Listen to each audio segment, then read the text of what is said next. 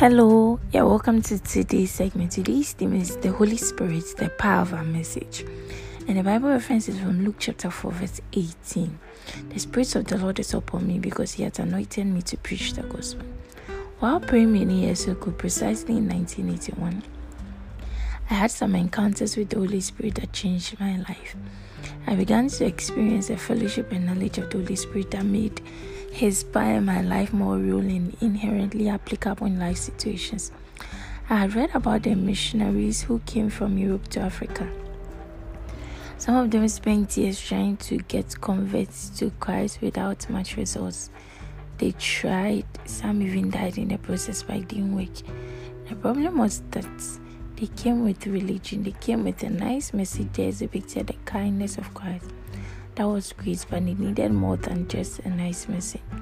No matter how much you love Jesus and how much you're touched by the need to preach the gospel to sinners in the world, if you are not filled with the Holy Spirit, it won't work. That's why Jesus said to his disciples, Tarry in the city of Jerusalem until you be endued with power from on high. Luke 24, verse 49.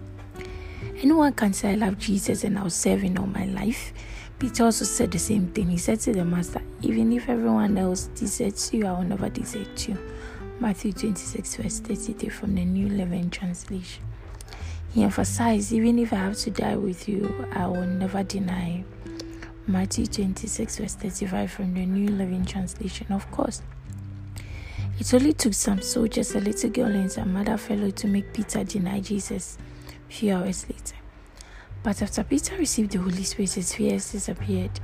The once unlearned fisherman began to see and do supernatural things so much that in one day, through his preaching, 3,000 souls were converted. If you've received the Holy Spirit already, that's just the beginning. You have to know Him, you have to walk in everything. He has to become a constant part of your life. Remember, the power of our message isn't in the shouting nor in the ability to use many words. The power of our message is the Holy Spirit. And my speech and my preaching was not with enticing words of man's wisdom, but of demonstration of the Spirit and of power. First Corinthians 2, verse 1. Hallelujah. That's Paul speaking. For further study, read First Thessalonians 1, verse 5, Romans chapter 15, verse 15 to 19. If you are taking the Bible in one year, Acts 21, verse 1 to 16, and Job chapters 25, 26, 27, and 28. We are taking the Bible in two years, Galatians 3, 1 to 12, and Isaiah chapter 31. Today's message is about fellowship with the Holy Spirit. Spend time with Him. Hallelujah. Spend time with the Holy Spirit.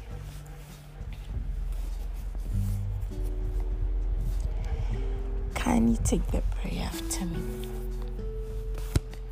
Dear Father, I thank you for the Holy Spirit who lives in me and guides me in the path of your perfect will for me.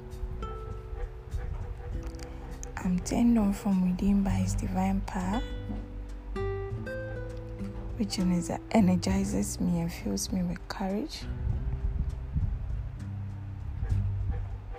to reach my world with the gospel in the name of Jesus.